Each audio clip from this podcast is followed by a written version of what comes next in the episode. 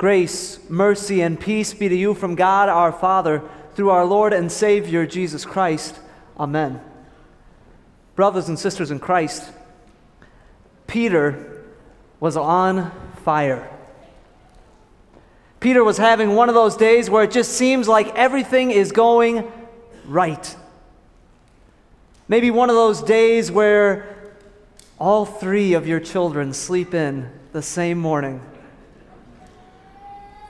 Or one of those days where you've gotten a foot of snow and you're getting your boots on to go out and shovel the driveway and you realize someone, one of your neighbors, is already taking care of it for you. One of those days where your coffee tastes just a little bit better for some reason, where your crossword just kind of seems to fill itself in in the morning, where you get to work and you're just productive and on task and everything is just flowing exactly the way it's supposed to be. One of those days where it just feels like everything is conspiring to your benefit. Peter was on fire. And everything he touched seemed like it was turning to gold.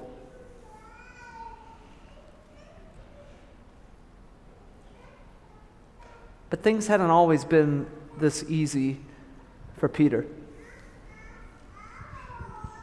Peter hadn't always been on fire. In fact, there were some days where you might say that Peter was ice cold.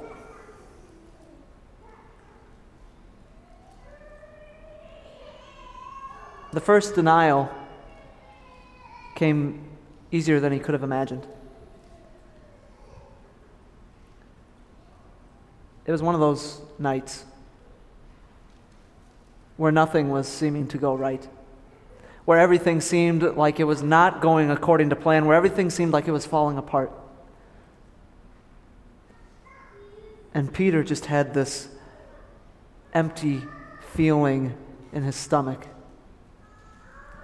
That feeling of directionlessness, of not knowing where you're supposed to be going, of not knowing what's going on that emptiness that just seems to fill you.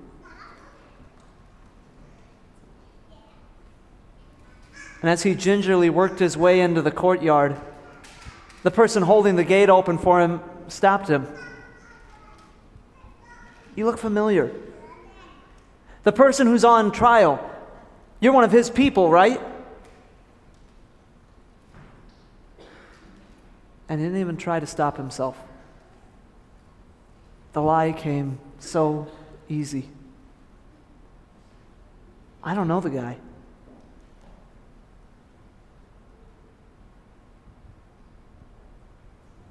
And that pit in his stomach seemed to get just a little bit bigger, a little bit stronger.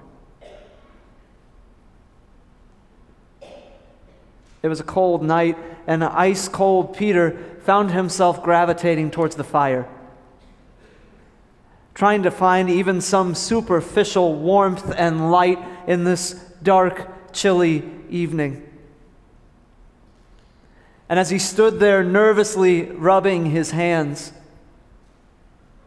pondering what would come next, another individual looked closely at him and raised the question again You look familiar. Weren't you one of this guy's followers? Peter again replied, I don't know the man. But the crowd persisted. No, no, no, your accent gives you away, they said. You have to be one of his followers. You have to know this guy. And calling down a curse upon himself, he swore before the whole group, I do not know the man.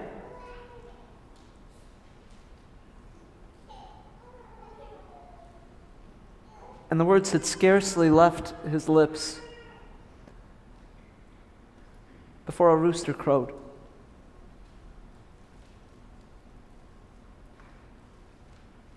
And the man whom he had called friend, teacher, even Lord, looked across the crowded courtyard and made eye contact with Peter.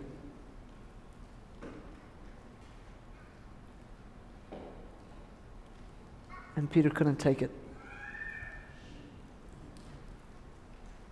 He ran out into the darkness, away from the fire, away from the warmth, away from the light, and sat down alone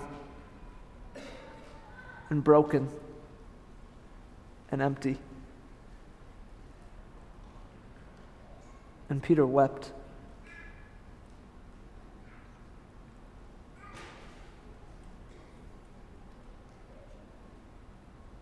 See what made it even worse for Peter? So that just a few hours prior, his Lord had told him this would happen. Peter had been gathered together with his friends, his closest friends, brothers that he had journeyed with for three years now. And at the center of their journeys, at the center of their dinner that evening, the center of this holy night, was their teacher. And as they reclined at the table together, as they partook of this sacred meal within their life as God's people. This teacher continued to tell them many things. He continued to try to speak into the midst of their lives, knowing that this would be the last chance he really had with just them before all the pieces seemed to fall apart. And as he sat there talking to his disciples, to his followers, to his friends, he told them that they would all fall away, that they would all deny him, that they would all scatter to the four winds.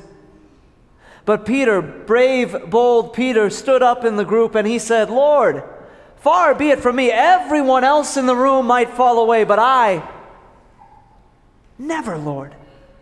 I would die for you.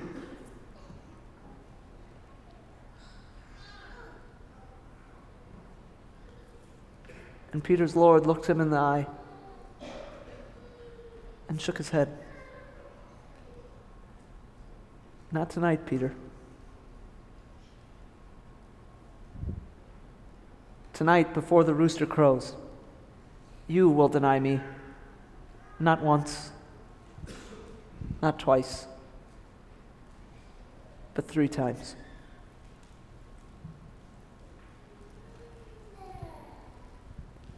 And so, as Peter sat there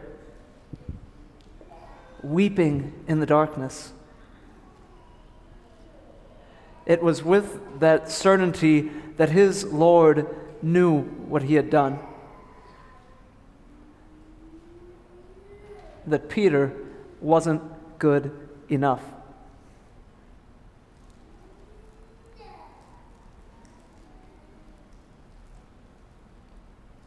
But you see, these denials weren't the only thing that Jesus had promised to his disciples earlier that evening. As they sat together drinking in their teacher's words, he promised them something. Or perhaps more accurately, he promised them someone. He told them that he would leave, but that in his place he would send a helper, a comforter, someone that would dwell in their hearts, that would change their lives.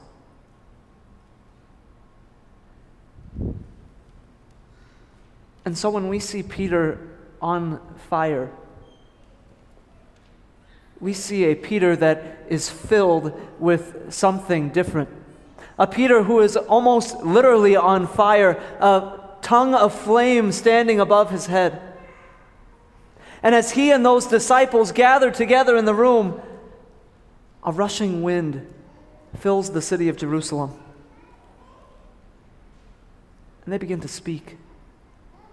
These uneducated fishermen, tax collectors, sinners, speaking in tongues, so that everyone in the city can understand them. And in fact, everyone in the city is wondering what on earth is going on. Have these guys been hitting the bottle too early? And in the midst of these questions, in the midst of this doubt, in the midst of this miracle, who should stand up but Peter? That same Peter who was empty and broken in the garden now is filled with something that is beyond his understanding. And he can't help but stand in front of the crowds and proclaim to them God's story of salvation. The words seem to be dropping from this fisherman's lips like honey. Words that just crystallize and form this beautiful picture, this portrait of what God has been doing in the lives of His people for thousands of years. He opens up the scriptures, the Old Testament, so that all those listening can understand that nothing has happened that God has not foretold.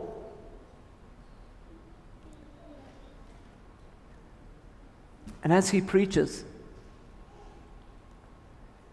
this same Peter that denied Jesus three times on the night of his betrayal closes with this line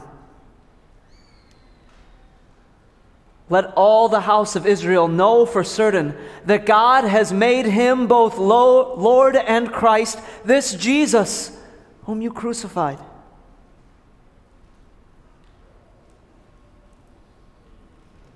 And all those who hear Peter's message are cut to the heart. They cry out to Peter, Peter, what must we do to be saved? What needs to happen?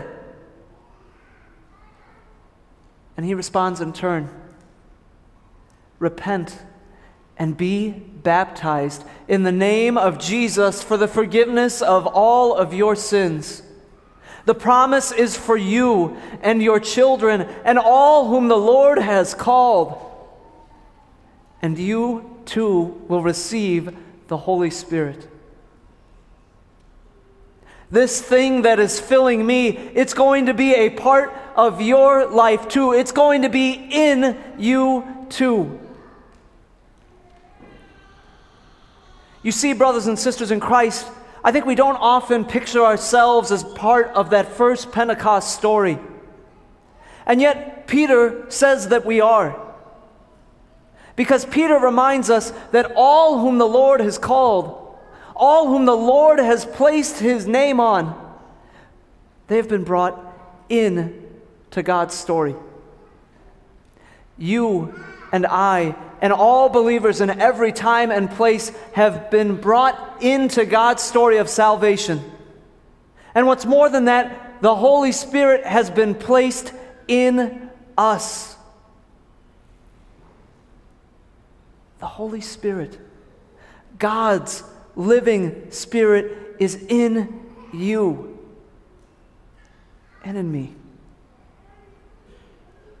That same Spirit that took a humble fisherman, someone who denied his Lord and Savior, and transformed him into the world's most effective evangelist someone who preached to a crowd and had 3,000 people reached by his words. The same spirit that transformed this coward into someone that would die for his Lord is the same spirit that changes us. That changes us from bankers or nurses or students or teachers or stay at home moms or lawyers or retirees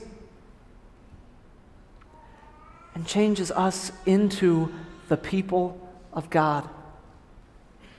That fills us with the fruit of the Spirit, with love and joy and peace and patience and kindness and goodness, faithfulness and self control. Paul says this beautifully in Galatians chapter 2. He writes this I have been crucified with Christ. It is no longer I who live, but Christ who lives in me. And the life I now live in the flesh, I live by faith in the Son of God who loved me and gave himself for me. Peter has been crucified with Christ. Paul has been crucified with Christ. Zach has been crucified with Christ. John has been crucified with Christ. Emily has been crucified with Christ.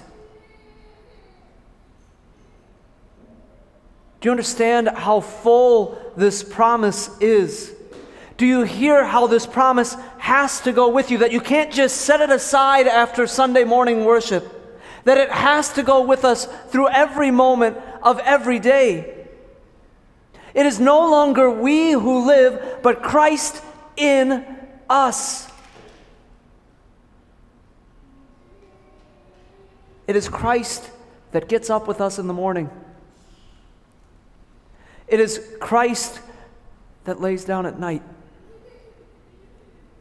It is Christ that goes into the office or into the classroom or to the gas station or to the grocery store. It is no longer we who live, but Christ in us. This is a promise that goes beyond something we can reach out and touch. It's something that fills our lives that takes broken and empty and beat up people and transforms us into God's witnesses in the world. Yes, brothers and sisters in Christ, there are going to be days where we feel like we don't know what's going on, where it feels like nothing is going according to plan, where we're just weak broken down, sickly people, people that can't possibly be God's instruments in this world. And yet, it's on those days where we need to set ourselves aside. Where we need to remember not, we're not who we think we are, but we are who God has called us. We are who God has placed His Spirit in. We are the temple of the living God, God's holy people.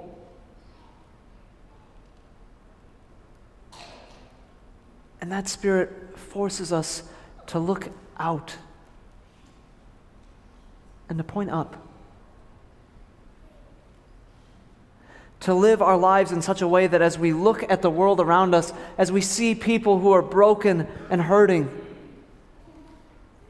we step in to their lives. As we see people who are in need, who are hungry, who are sick,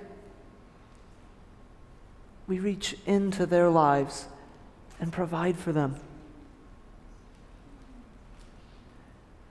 And through it all, we continue to be brought into God's story. We continue to try to bring others into that same story, the Spirit filling us and overflowing, so that all might look and see Him, might see the one who loved us and gave Himself for us. Amen.